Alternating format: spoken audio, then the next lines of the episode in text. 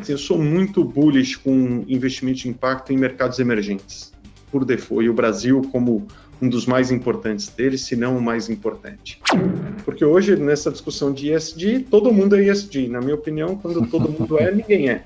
Né? Então, até o, o, regulador europeu está começando a, a olhar para isso com cuidado e questionando a SEC nos Estados Unidos também, porque é, daqui a pouco a gente, enfim, vai tá todo mundo atrás dessa dessa alcunha, né, ou desse rubber stamp, mas muitas vezes em, em condições que não parecem ser razoáveis.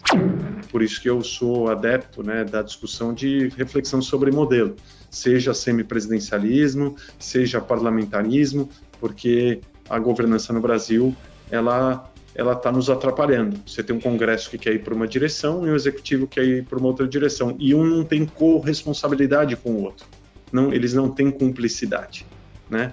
E Sim. quem acaba pagando essa conta é a sociedade. Esse é o podcast do Café com o Investidor, apresentado por Ralph Manzoni Jr. Olá, bem-vindos e bem-vindas ao Café com o Investidor.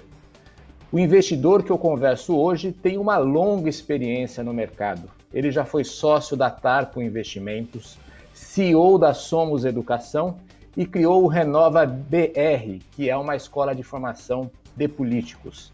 Eu converso hoje com Eduardo Mufarregi. Ele é sócio da GK Ventures, Eduardo, muito obrigado por participar e aceitar o convite de estar aqui conversando conosco no Café com o Investidor. Eu que agradeço, Ralf. Obrigado aqui pelo tempo e pelo convite. Então você tem assim uma longa trajetória, mas vamos começar pela a, a, a sua atuação, pelo, pelo seu negócio atual que é a GK Ventures.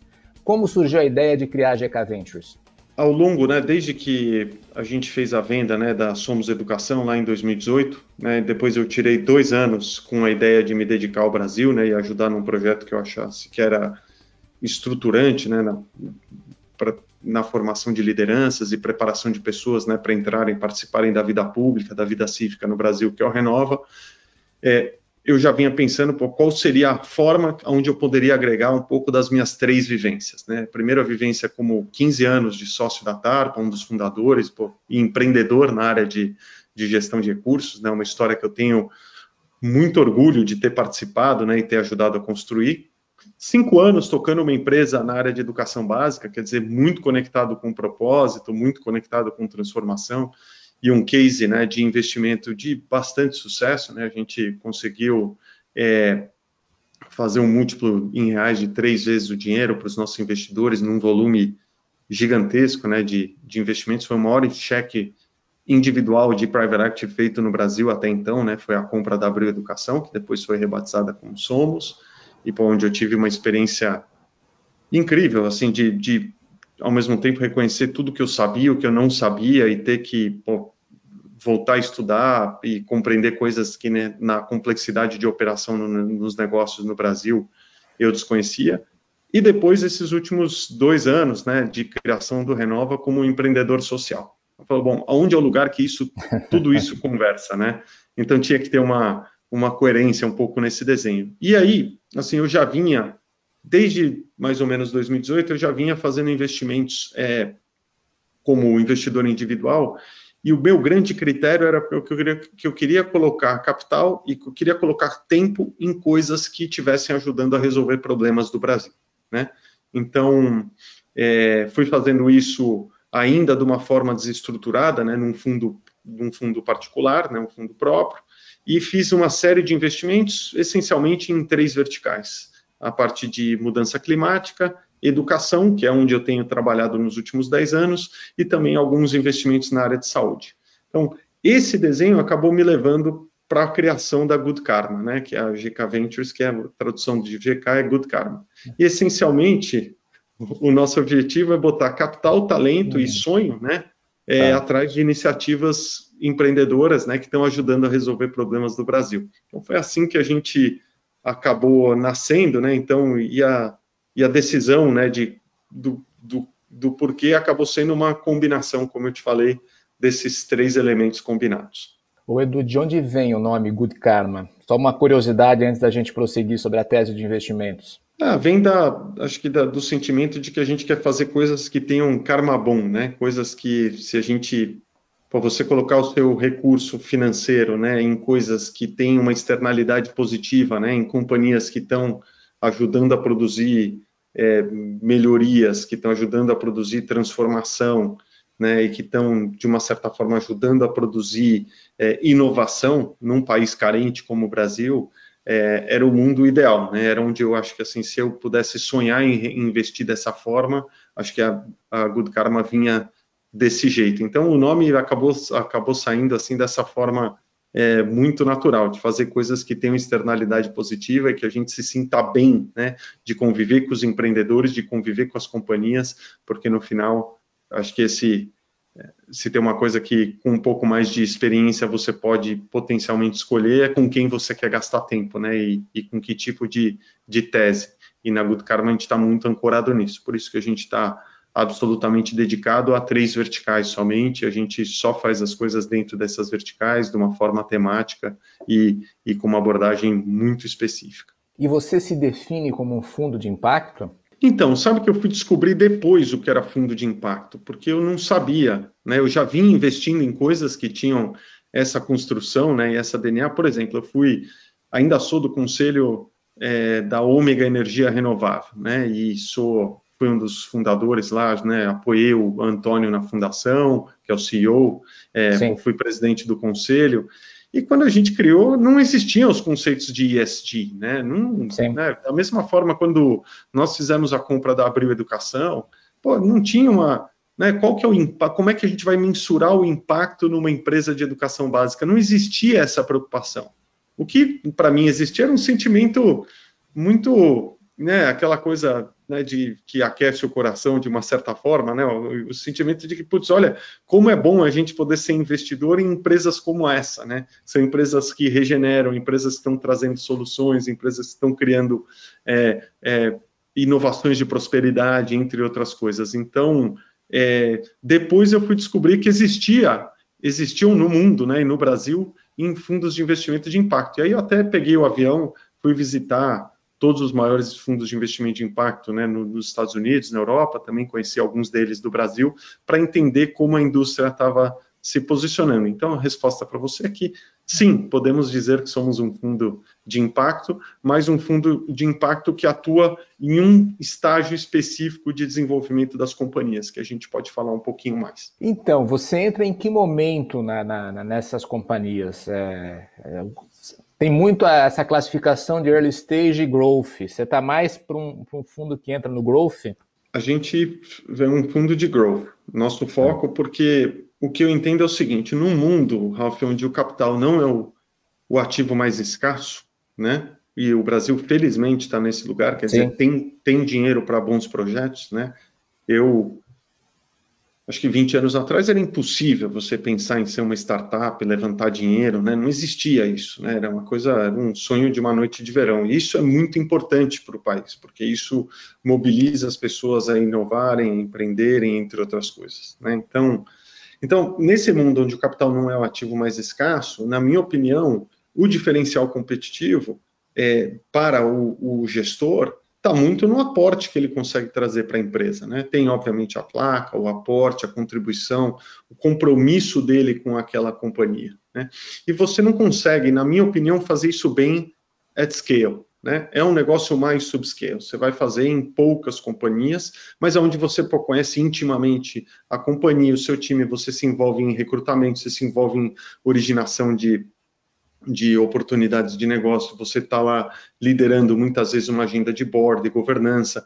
Então, é, a minha escolha por atuar nesse universo de growth está muito ligada a isso. Até porque também eu diria que o funil no Brasil hoje ele tem muito mais capital disponível para empresas de estágios iniciais e menos capital disponível para empresas de estágio de crescimento, até porque o hurdle para você montar um fundo Sim. de growth é, é maior. Né? Então, é, na minha visão, esse é o lugar que eu fico mais confortável em estar. Quer dizer, que é de um lado um lugar onde o capital é menos abundante e, ao mesmo tempo, é, onde você tem é, um, uma proposta de valor para os empreendedores é, relevante. vale destacar também dentro do conceito de impacto que assim, se você hoje é um empreendedor e você tem a oportunidade de levantar um, um recurso de um fundo de impact venture ou de um fundo de venture ipsis literis, né, que seja um fundo de venture tecnologia, provavelmente você vai optar pelo path de tecnologia. Já no estágio de crescimento, muitas das companhias começam a ter uma preocupação com sustentabilidade, em ter um sócio que ajude ela dentro desse processo de, de navegação. Então, acho que a proposta de valor de um fundo de growth, por, esse, por essa razão, ela passa a ser maior. E esse é o lugar onde a gente também, é, humildemente, acho que sabemos navegar. E o teu cheque é de que tamanho, aproximadamente? Ah, a gente tem bastante flexibilidade, mas ele deveria ser entre 20 e 200. Tá? Porque, e por que, que eu estou dando esse range tão amplo? Sim. Porque 200 é porque eu acho que a gente teria, não teria nenhuma dificuldade de levantar pools de capital de co-investidores para boas teses, então uma parte seria feita pelo fundo, uma parte seria feita né, por co-investidores, os próprios cotistas do fundo têm muito interesse em participar né, em co-investimentos, e uh, a nossa visão também é que eu gostaria de investir em, mais em ativos conforme eles vão de-risking, né? Então, uma empresa, por exemplo, de mais early stage, eu até tenho disposição de ser um investidor hoje, colocando um investimento menor, mas podendo aumentar minha participação no tempo, conforme o business, né, conforme a companhia vai evoluindo e vai avançando. Então, esse é um pouco do, do desenho que a gente tem é, encontrado e que dá para a gente, de um lado, flexibilidade, mas ao mesmo tempo que eu vejo como grande valor é a oportunidade de apoiar as companhias por ciclos mais longos e não em ciclos eventualmente mais curtos. O Edu, você tem dois fundos, né? um fundo proprietário e um fundo que você concluiu a captação, que é de 400 milhões de reais, se eu não me engano. Exato. A gente tem hoje, a, a, a GK tem um NAV mais ou menos de uns 100, 550 milhões de reais hoje, né? Então, com o fundo proprietário já foi investido, esse foi um fundo que eu, enfim, foi onde a gente foi testando um pouco né, dessa, dessa, dessa janela e a nossa própria abordagem como investidor. E agora, é, no começo desse ano, a gente começou um esforço de captação né, junto a investidores né, no Brasil especificamente, apesar de que a gente tem mais de um terço que são de investidores é, estrangeiros, mas muito com essa visão de ser um fundo consolidado dentro desse espaço de growth é, e impacto. É, e, felizmente, hoje, acho que dos, entre os players independentes, quer dizer, não ligados a instituições financeiras, é, nós já somos o maior. Então, é uma coisa que também deixa a gente feliz e que mostra que tem um apetite de investidor para esse tipo de produto. Agora, me ilustra o que você está comentando comigo sobre impacto com seu portfólio. É, assim, que empresas que você já investiu que, que, ilustram essa preocupação de fazer um investimento de impacto e que maneira que vocês medem o impacto dessas startups, dessas empresas? Olha, por exemplo, a gente foi, a gente ajudou a estruturar e depois a liderar o round da série B da Tembice, que é um investimento importante, né, que a gente fez dois anos atrás. É, é uma empresa que eu acho que a gente consegue validar com muita facilidade qual que é o tipo de, de mensuração de impacto que ela traz. A Tembice é uma empresa que faz né, transportação, transporte de última milha, né, de micromobilidade em centros urbanos e essencialmente o que ela faz é transportar as pessoas, principalmente de hubs de distribuição de transporte público, para os seus locais de trabalho. Né? Então, que é uma tendência né, principalmente pré-pandemia, agora a gente vai ter que pensar um pouco como Sim. é que ela, apesar da companhia estar tá indo bastante bem, é, paradoxalmente, né, no, no pós-pandemia, mas o que a gente vê é que, assim, é o benefício tangível, né, do indivíduo que deixa de pegar o transporte público lotado e ele reduz a partir daí a pegada de carbono, ele faz é, um transporte que também traz um conceito de saudabilidade, né, de, de, de, de saúde, de bem-estar para aquele indivíduo, porque ele se locomove numa bicicleta. Então, são dois exemplos, é um exemplo muito claro de uma empresa que tem uma mensuração de impacto absolutamente é, é clara. Um outro exemplo é o Alicerce Educação, que é uma empresa que também a gente investiu originalmente, que se propõe a oferecer aulas de reforço escolar para alunos de baixa renda, quer dizer, alunos que estão essencialmente na rede pública e que é, passam metade do dia na escola pública e que depois passam uma parte do seu período em aperfeiçoamento, né, em enriquecimento do seu repertório, principalmente em português, matemática e, e, e inglês. Então, assim, são cases que eu acho que a gente não precisa dar muita volta para explicar né, onde está a mensuração direta de impacto. Dito isso, é, a gente fez um esforço grande e trouxemos é, a Patrícia Nader, que é das grandes especialistas de impacto do Brasil, como nossa sócia, e ela desenvolveu, é, dentro da GK, em parceria com o INSPER, né, que na minha opinião hoje é a melhor instituição de ensino do país, uma metodologia de metrificação de impacto é, própria, que inclusive a gente pensa em, em abrir para o próprio mercado oportunamente, mas muito com essa ideia de avaliar é, objetivamente qual é o tipo de retorno que aquele investimento feito pela Good Karma está trazendo para a sociedade. A nossa métrica, no fundo, além de ser com o objetivo de ser um fundo de, de, de top quartil, quer dizer, ser um fundo que está entre os 25% melhores fundos né, de, de, de, investimentos líquidos do Brasil, também é de fazer com que cada real que a gente aloque numa companhia, ele seja multiplicado por pelo menos dois dentro da metodologia em é, retorno para a sociedade. Então, assim, para nós a gente leva isso super a sério, mas ao mesmo tempo também muito importante a gente colocar números, né? Porque senão a gente fica Sim. muito no qualitativo e, e acaba a gente se perdendo, né? Eu vejo que muitas vezes essa, essa discussão ela pode se perder. Do nosso, do nosso lado, não. Super importante colocar um número nessa metrificação de impacto e é isso que a gente construiu junto com o INSPER. O fundo 2, você já começou a fazer investimentos? Você já tem investimentos desse fundo?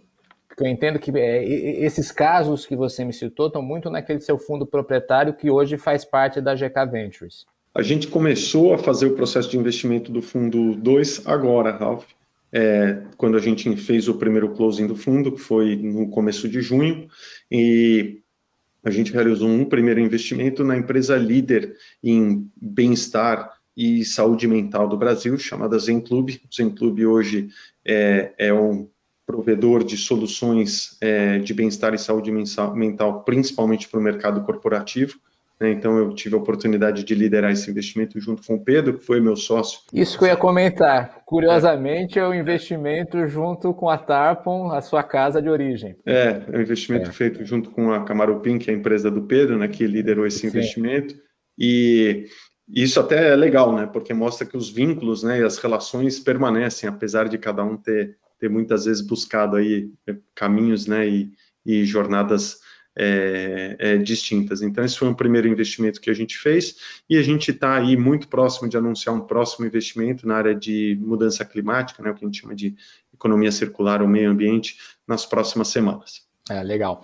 Agora, o, o Edu, é, investimento de impacto é algo hoje que tá, todo mundo fala sobre impacto, SG. É, só que 10 anos atrás, isso era uma coisa meio de maluco. Eu conversei aqui no Café com o Investidor com o pessoal da Vox Capital e, e, e, eles foram claros assim me dizer que, poxa, no começo era difícil até ser recebido pelos por bancos, por investidores para comprar a, a, a, tese de investimento de impacto, de que você pode fazer investimento de impacto e ter retorno financeiro também com esses investimentos de impacto. Isso mudou é, hoje está mais fácil você chegar com esse discurso e todo mundo comprar é, é, essa ideia? Olha, eu acho que assim o, o, investir, o investidor, ele ainda de uma certa forma ele está se climatizando, né, com esse tipo de discussão e debate, porque o que acaba acontecendo é que você tem, é, você ainda não tem vintages, né, dos fundos que foram que foram entregues, né? Então você não tem consistência de retorno.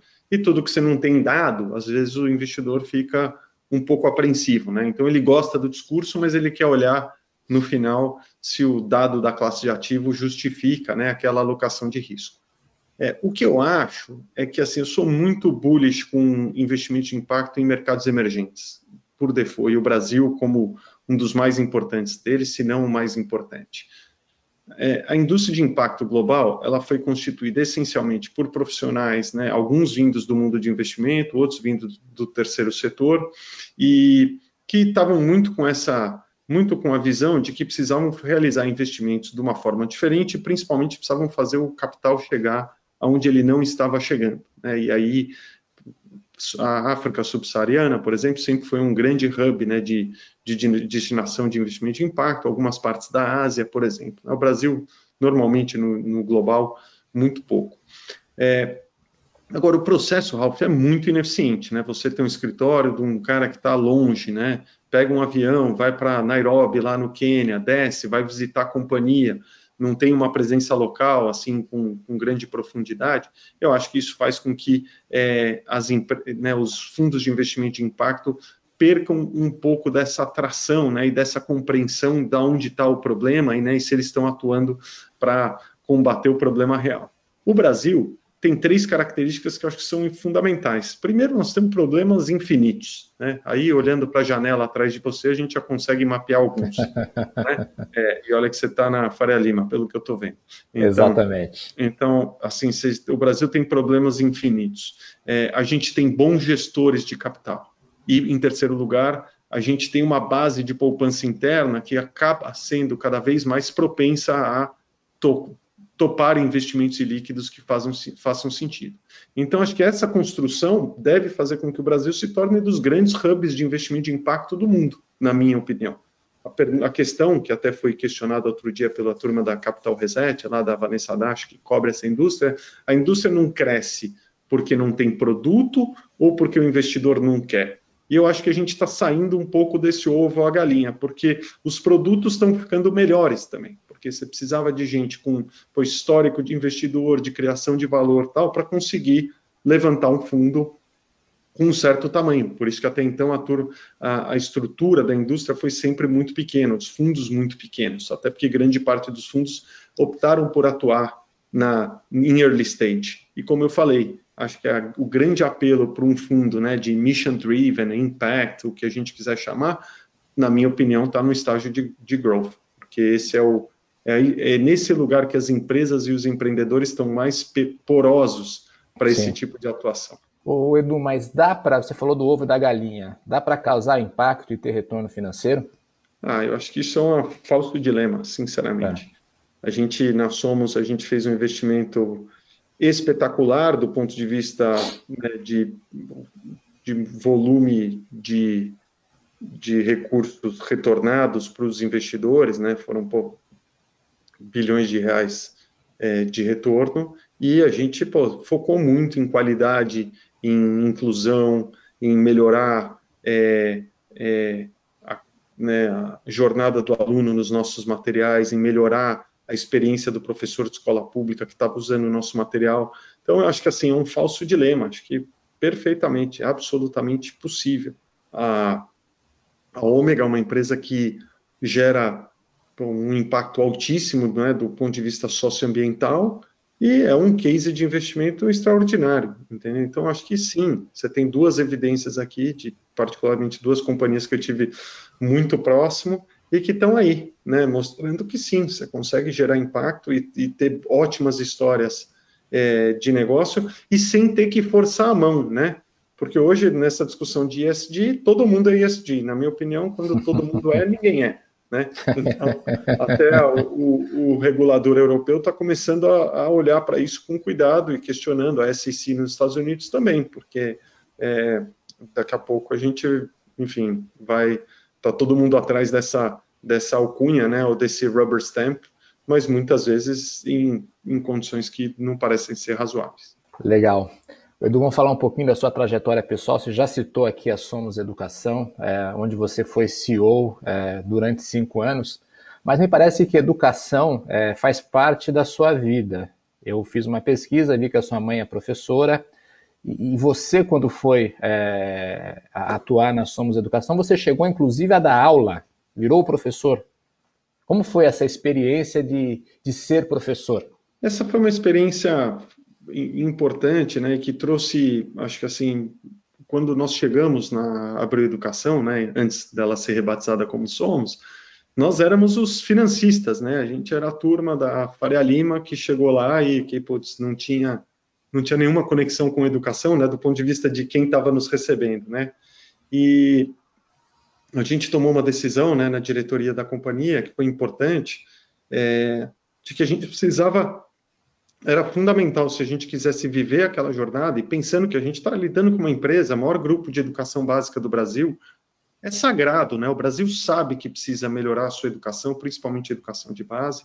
Então a gente estava levando aquela jornada muito a sério, muito a sério. E a forma da gente é, é, é, ganhar, acho que, clareza sobre o que fazer, como fazer, de que forma né, construir aquela trajetória, era vivendo um pouco da dinâmica da sala de aula. E a gente escolheu uma escola pública, né, a Fernão Dias Paz, e a gente construiu um programa chamado Somos Educadores, e toda a direção da companhia foi lá dar aula, e é onde a gente, obviamente, viveu né, na pele muito do que, do que a realidade né, da educação básica no Brasil.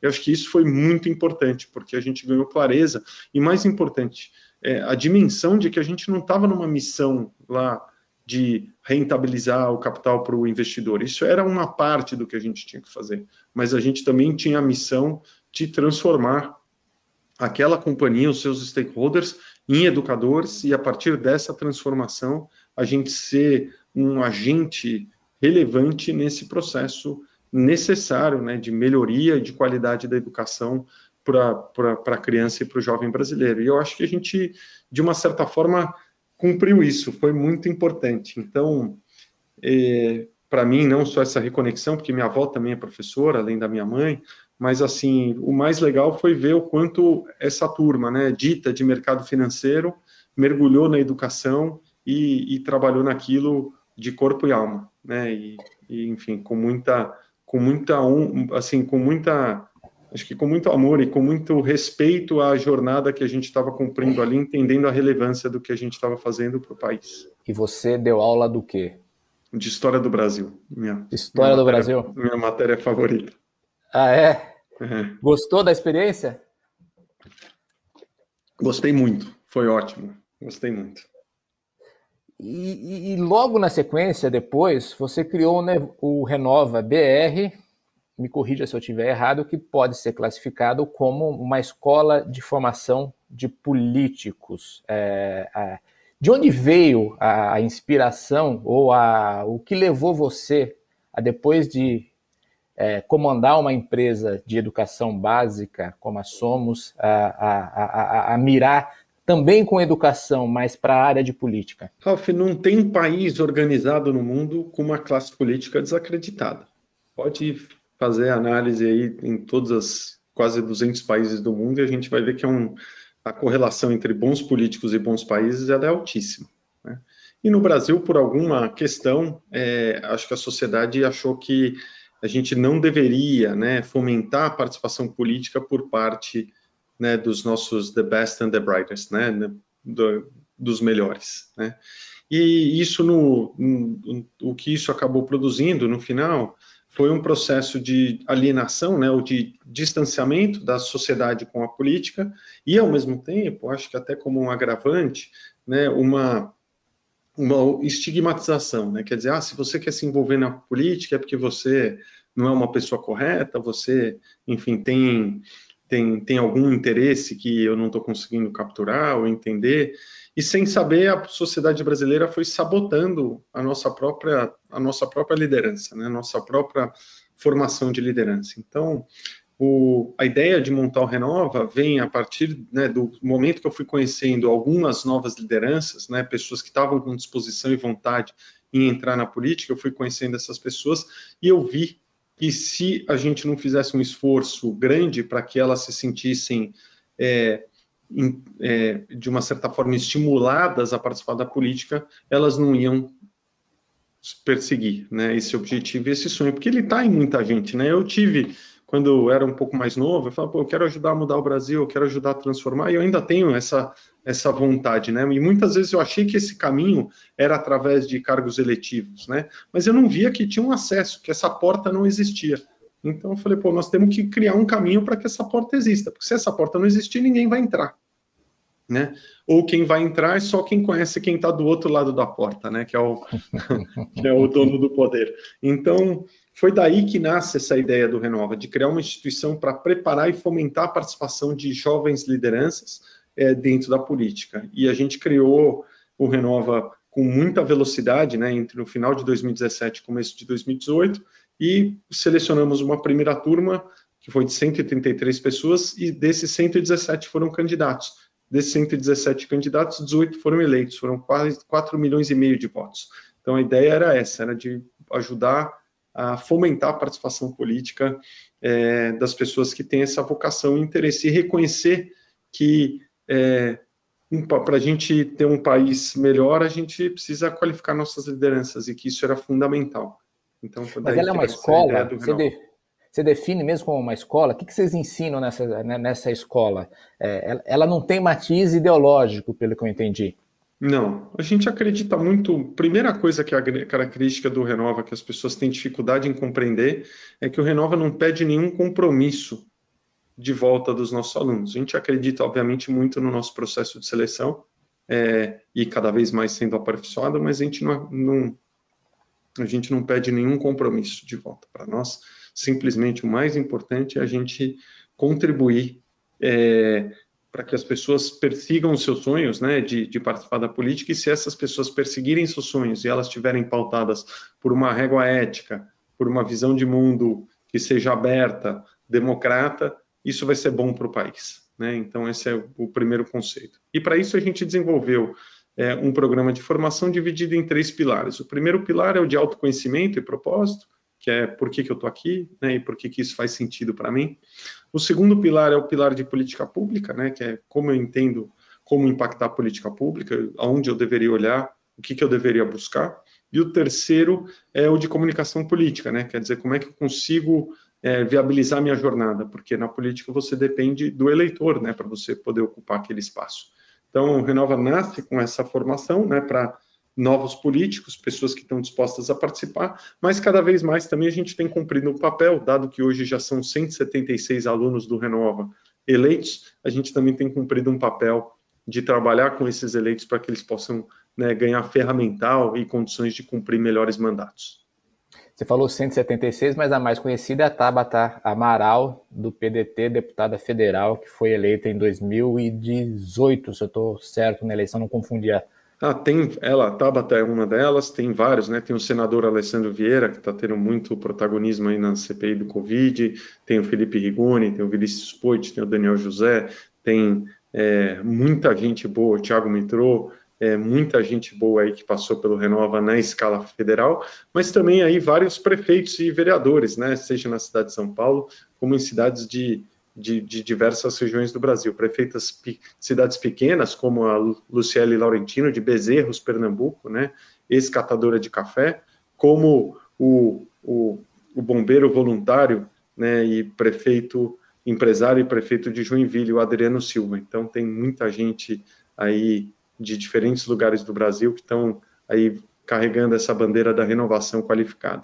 Dado o fato que você está preocupado na formação dos políticos brasileiros e a gente vive hoje um momento em que a, questão política está é, tá na ordem do dia, é, como você avalia o, Congresso brasileiro hoje, a participação do Congresso brasileiro? Bom, o Congresso é, ele teve uma troca, né, uma renovação grande e entrou muita gente né, no, no rescaldo do, do né, da, da, eleição do presidente Jair Bolsonaro. Então, é, acho que assim o Congresso hoje ele no Brasil você tem uma característica, né, que é um acho que assim o presidente Temer trouxe essa reflexão outro dia, né, e eu acho que assim se a gente for refletir do ponto de vista de pautas que avançaram no Congresso, o governo Temer foi um governo com grau de produtividade alto, né? E essencialmente ele foi um governo de produtividade alto porque ele emulou o parlamentarismo, porque quem escolheu realizar o impeachment e depois colocou o presidente Temer foi o Congresso, né? Então foi um momento onde Congresso e Executivo tiveram caminhando lado a lado para produzir né, a, as pautas e as reformas necessárias para o Brasil.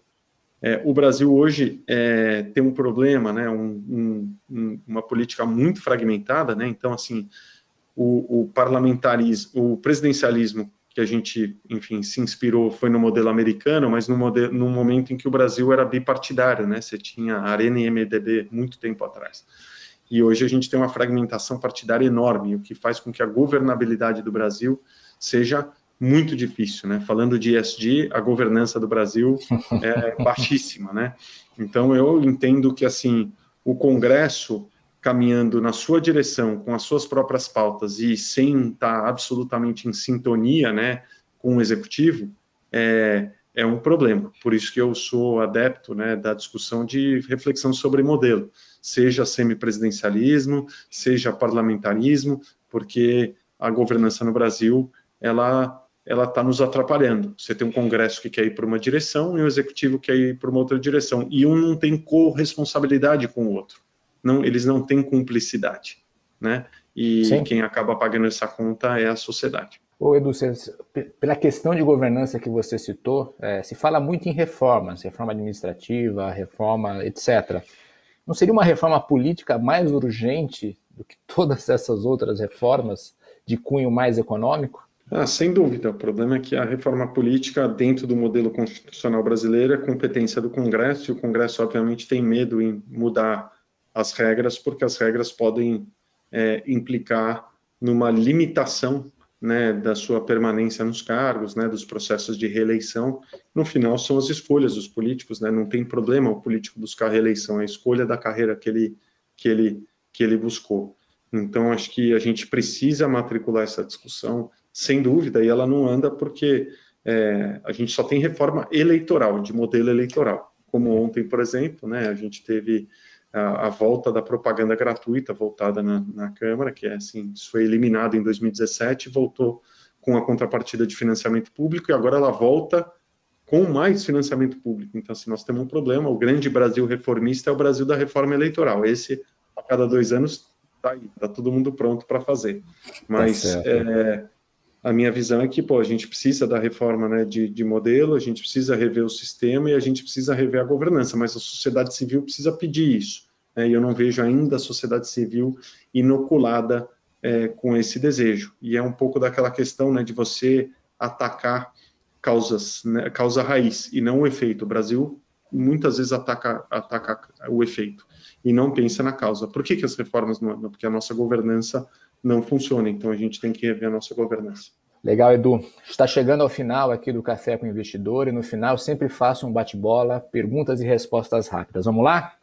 Vamos. Quem te inspira? Armínio Fraga. Por quê? Porque eu acho que ele equilibrou no lugar certo o lugar de ter sido uma pessoa que serviu ao governo, um investidor e alguém que faz muito pelo país e está muito presente no debate, investe muito do seu tempo, recurso e energia para promover o debate. Hoje tem think tank de saúde, de, de desigualdade, então acho que ele é um excelente role model um empreendedor ou uma empreendedora que você admira?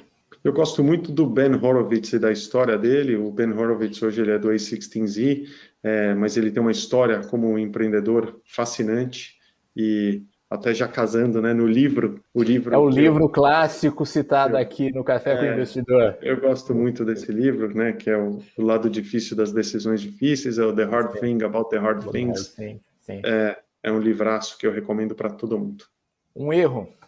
Erro foi na minha migração para Somos, né? Quando eu deixei a minha função executiva na Tarpon e eu fui para Somos, eu é, acho que eu, eu me desvinculei demais da Tarpon naquela altura, né? Porque eu estava muito num processo necessário, né? De, de, de de construção né, da minha jornada na Somos e era por muita novidade, mas acho que isso no final acabou sendo é, acho que todos nós, né, enquanto sócios, enquanto companhia, perdemos. Então, isso em retrospectiva faria diferente. Um acerto? Ter escolhido a minha esposa, Juliana, como minha companheira. Você tem um segundo livro ou é o livro que você já citou? Ah, o meu, o outro livro que eu gosto muito, que vale a pena mencionar, é o Legado 10, 10 lições de liderança. Eu sou, gosto muito de rugby, isso é a lição, é a lição da, da equipe dos All Blacks, que é a equipe mais vencedora do mundo, sobre como você pode ser um vencedor sem perder humildade, sem perder o foco no que é importante, e mais, mais fundamental, como você pode ser um bom ancestral, né? Você tem plantar as árvores que você nunca é, vai ver. Então, essa é a parte que eu gosto de dividir e que particularmente me toca muito. O All Blacks, que é a equipe de rugby da Nova Zelândia, né? Exato. E por fim, um hobby. Hobby eu gosto de viajar. Tem conseguido viajar diante desse cenário pandêmico aí que já está durando um ano e meio? Ah, deu para viajar sim, deu para conhecer partes do Brasil aí lindas que eu desconhecia, então sim, acho que foi tem sido possível e, e, e, e ter essas, essa, esses, esses lugares, essas descobertas. Legal, Edu. Foi um prazer aqui recebê-lo no Café com o Investidor, conhecer sua história, seus investimentos e os seus projetos. Eu que agradeço, super obrigado a você, Ralph, e a todos que estão nos assistindo. Obrigado e até o próximo episódio. Você ouviu o podcast do Café com Investidor, com a apresentação de Ralph Manzoni Jr. Para assistir nossos programas, acesse o nosso canal no YouTube Neofeed Brasil. Para receber notícias em seu e-mail, acesse o site www.neofeed.com.br e assine a nossa newsletter.